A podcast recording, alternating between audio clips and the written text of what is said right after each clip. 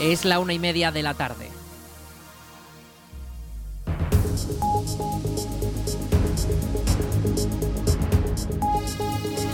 Buenas tardes, viernes 1 de diciembre comenzamos el espacio para la información local en el 107.4 de la FM en la Almunia Radio. Les habla Aritz Gómez, aquí arranca una nueva edición de la Almunia Noticias.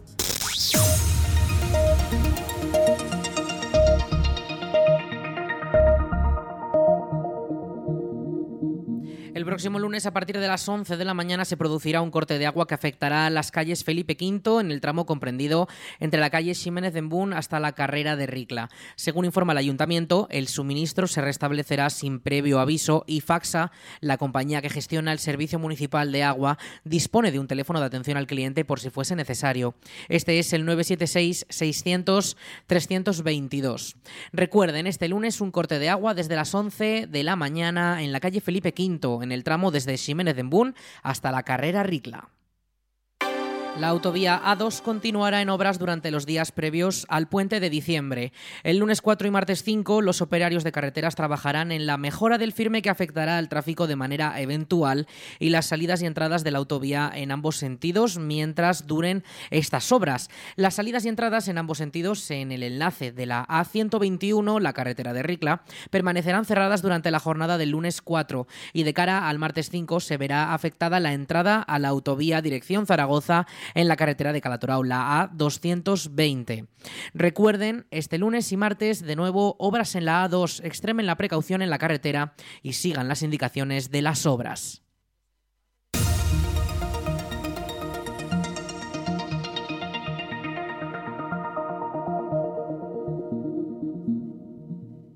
Este año vuelve el evento Rey Mago por un día, una campaña solidaria de recogida de juguetes durante los primeros días de diciembre en la que participan el Ayuntamiento de la Almunia y el Colegio Salesiano María Auxiliadora de la localidad. El objetivo de las dos entidades es conseguir que todos los juguetes recogidos lleguen a los niños y niñas con menos recursos económicos y permitir el derecho a jugar de estas personas y divertirse en estas fechas tan especiales que vienen en tan solo unas semanas. Si quieren participar en esta campaña podrán apuntarse presencialmente en las oficinas del ayuntamiento de 9 de la mañana a 2 de la tarde. Estos juguetes se entregarán a partir del viernes 21 de diciembre en el mismo colegio salesiano. Las inscripciones pueden realizarse hasta el 18 de diciembre. Toda la información está disponible en la web municipal laalmunia.es.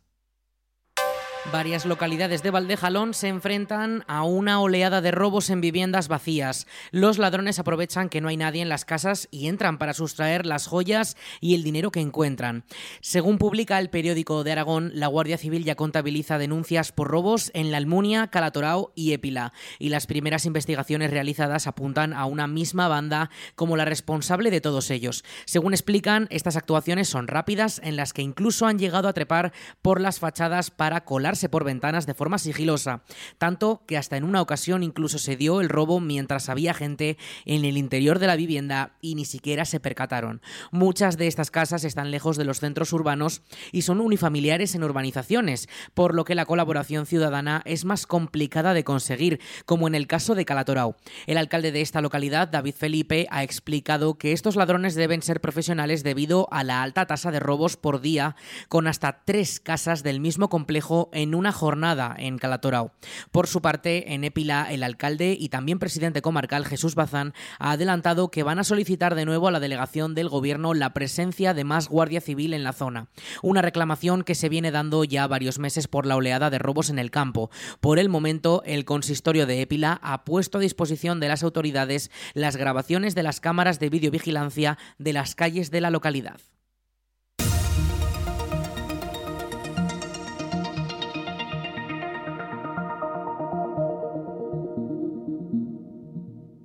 El Club Deportivo La Almunia se enfrentará al Club de Fútbol Alcañiz este próximo domingo a las cuatro y media de la tarde en la localidad turolense, uno de los últimos encuentros de la primera vuelta de partidos y que será decisivo para mantener al equipo en la zona alta de la clasificación.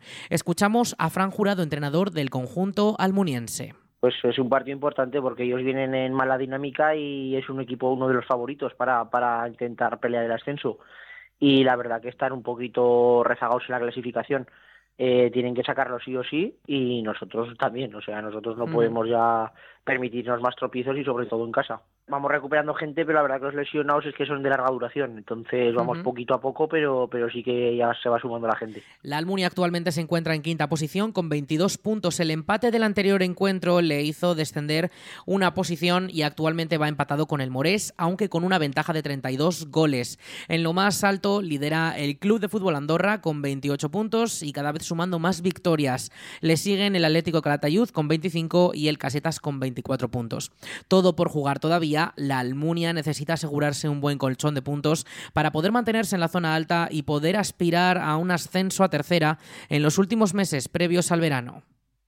Este próximo sábado el Salón Blanco acogerá al grupo Abatano con su espectáculo benéfico en favor del proyecto Música para Salvar Vidas. El evento comenzará a las 8 de la tarde y en él podremos disfrutar de las voces gospel, danzas y ritmos africanos.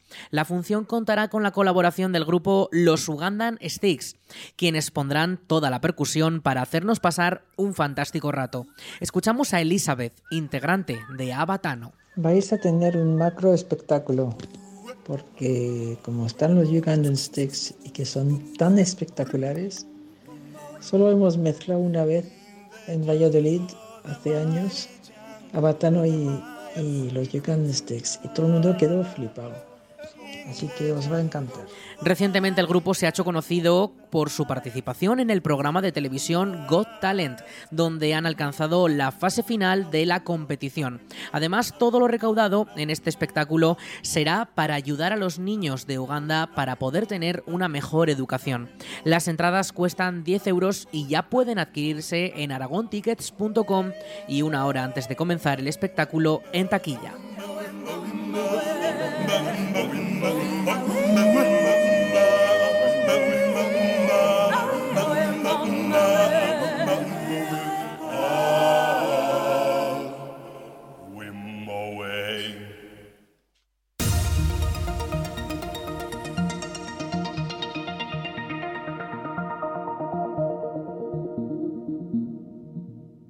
El Club de Lectura de la Almunia ha organizado un coloquio para comentar la novela Alicia en el País de las Maravillas, una presentación que correrá a cargo del integrante de la asociación, Agustín Sánchez, quien analizará la mítica obra de Lewis Carroll, un cuento inicialmente para niños y que con el tiempo ha sido tomado como una crítica ácida a la sociedad de su época.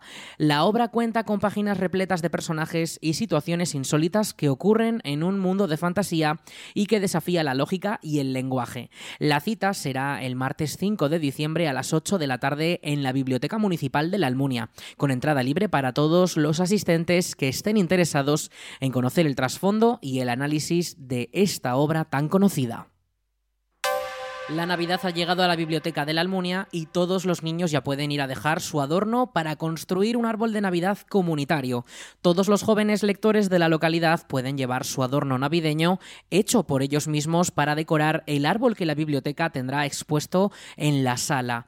Además, todos los que participen recibirán una papeleta con la que podrán participar en un sorteo de fabulosos premios. Escuchamos a Alicia Pardillos, bibliotecaria de la Almunia. Sí, es una actividad que hemos planteado para los más pequeños aunque luego os haré un apunte para que veáis que no solamente es para ellos, y es para que decoren entre todos el árbol de Navidad de la biblioteca. Se trata de que traigan un adorno navideño hecho por ellos mismos, eso es el único requisito indispensable, que lo, hagan ellos mismos, sean ellos quienes los confeccionen y que sea de temática navideña, para colgar en nuestro árbol. Cada uno que venga y traiga eh, se llevará una papeleta para participar en un sorteo. Hay dos categorías, infantil y primaria, y se harán dos sorteos. La campaña estará activa hasta el martes 12 de diciembre y pueden participar todos los niños de infantil y primaria llevando su adorno. La única condición es que lo hayan fabricado con sus propias manos.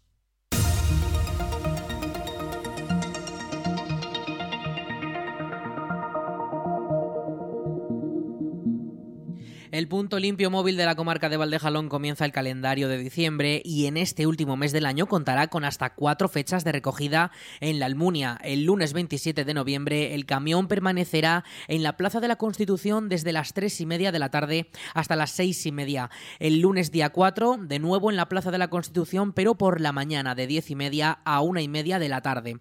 El día 11 en horario de tarde permanecerá en el Polideportivo en la Ronda Cortes de Aragón y el día 18 lo hará por la mañana. La última semana del año, del día 25 al 29, el punto limpio móvil de la comarca no prestará servicio en ninguno de los pueblos de la comarca.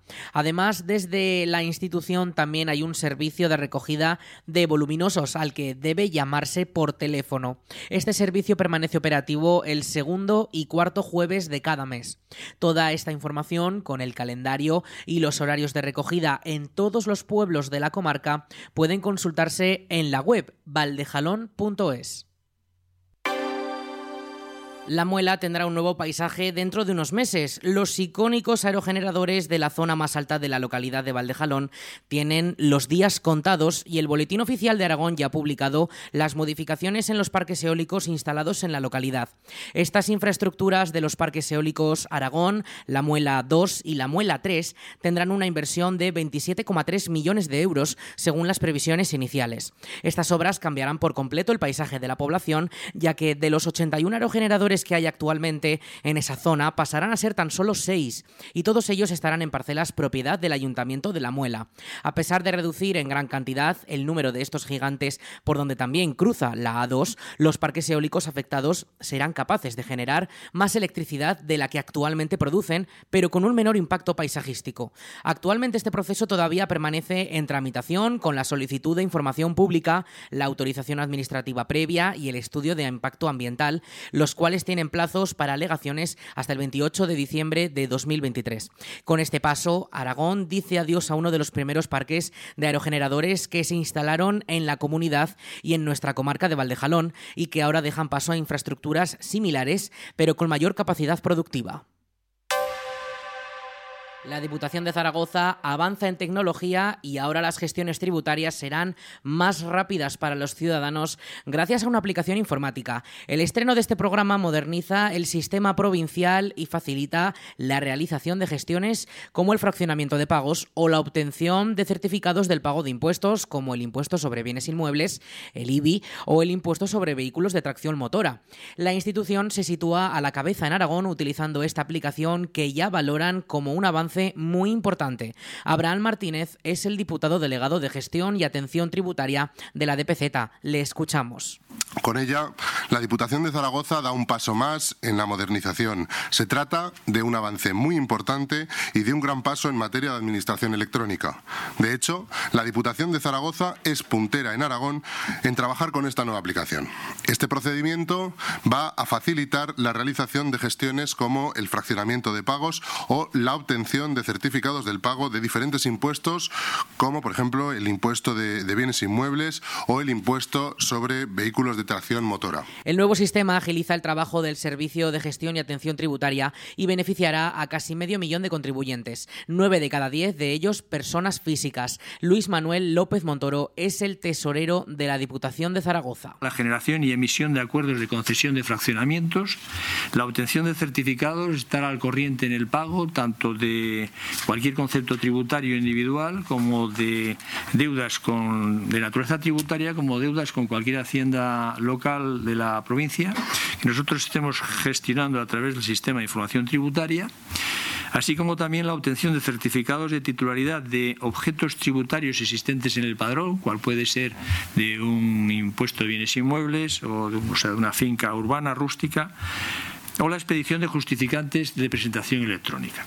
A esto se añaden otros, otras actuaciones automatizadas que benefician la, eh, el normal discurrir de la Administración, como pueden ser la firma de las notificaciones de los actos administrativos, la generalización del acuse de recibo en notificaciones, la generación del certificado de rechazo y muchas otras que eh, facilitan también esa labor de la Administración. Ahora los usuarios ahorrarán las largas esperas del papeleo y podrían tener sus documentos en incluso tres minutos. Mercedes Pérez es la técnico del servicio. El ciudadano se va a poder, eh, eh, va a poder acceder a la plataforma, va a tener que acreditar su personalidad y una vez haga eso, en tres minutos va a poder obtener un fraccionamiento, lo cual es eh, un paso de gigante porque antes pensemos que tenía que pasar por un empleado público que verificara que se cumplían todos los requisitos y que tramitara esa concesión de ese fraccionamiento. Ahora eso no va a ser así. El sistema va a detectar de forma automática si este señor o señora cumplen los requisitos, cuál es la deuda, va a tener que identificar correctamente la deuda y si, y si ello es así, le ofrecerá un calendario de pagos, lo seleccionará y su propia solicitud es la propia aceptación de las condiciones, lo que permite que se pueda eh, generar automáticamente la concesión de ese fraccionamiento. El 95% del total de los ayuntamientos de la provincia de Zaragoza tienen encomendada a la Diputación la gestión y el cobro de impuestos y tasas municipales, por lo que este sistema mueve hasta un total de 90 millones de euros en nombre de los ayuntamientos. Además, la institución tiene convenios con el Catastro, la Agencia Tributaria, la Dirección General de Tráfico, los notarios y los gestores administrativos, cuyos trámites ahora también podrían pasar por esta nueva aplicación.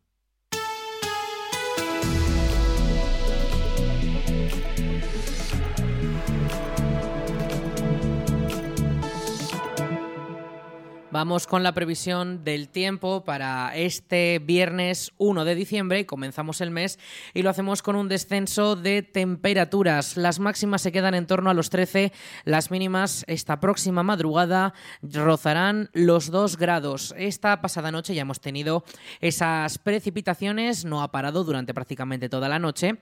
Pues esta mañana también hemos tenido alguna pequeña lluvia, pero estas lluvias remiten, no van a ser ya tan intensas, serán alguna gota muy puntual que pueda caer durante este viernes. Durante el sábado mm, se reduce todavía más esa probabilidad y de cara al domingo no tendremos esas lluvias. Sí que podrían llegar de cara a la semana que viene. El lunes 4 podríamos tener algún chubasco durante la mañana y durante los días festivos, el 6 y el día 8 también podríamos tener algo de precipitaciones. Pero vamos con hoy y el fin de semana. Hoy los cielos se van a comenzar a despejar un poquito más ya de cara a la tarde, sobre todo también de cara a la noche. Mañana durante las primeras horas de la jornada tendremos el cielo algo más cubierto, pero se irá despejando para dejar paso al domingo más soleado, con unas temperaturas que eso sí ya decimos van a ser frías. Las máximas se mantienen en torno a los 13 grados, los 14 durante el domingo y las mínimas se van a quedar en torno a esos 2-3 grados durante todo eh, este fin de semana y también hasta mitad de la semana que viene, que notaremos un ascenso térmico de cara al puente de diciembre, eh, también que vendría acompañado de esas posibles precipitaciones. En cuanto al viento, hoy se va a activar con unos 30 kilómetros por hora vientos del oeste durante las últimas horas de la jornada Durante la noche también podría soplar de manera un poco más fuerte también, de unos 20 kilómetros por hora, vientos del oeste, como decimos, y a partir de mañana eh, podríamos tener rachas que vienen desde el noreste, rachas de 15 kilómetros que nos acompañarían también durante toda la jornada. Ya de cara al domingo retoma el suroeste y serían esos vientos de 15 kilómetros por hora. Por resumirlo todo un poco, pues llega el frío, también llega un poco de calma en cuanto a estas precipitaciones pero atención a la semana que viene porque subirán temperaturas de cara al puente, a los días festivos y podrían volver esas lluvias.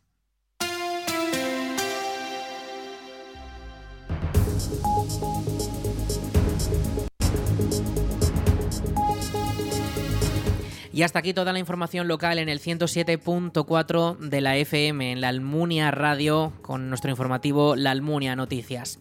En unos momentos, a las 2 de la tarde, llegan nuestros compañeros de Aragón Radio para ampliar toda la información de nuestra comunidad, de nuestro país y también de lo que ocurre en todo el mundo. Eso será a las 2 de la tarde, como les decimos, en unos momentos. Y ya saben, toda la información y muchos más contenidos de esta emisora disponibles en laalmuniaradio.es.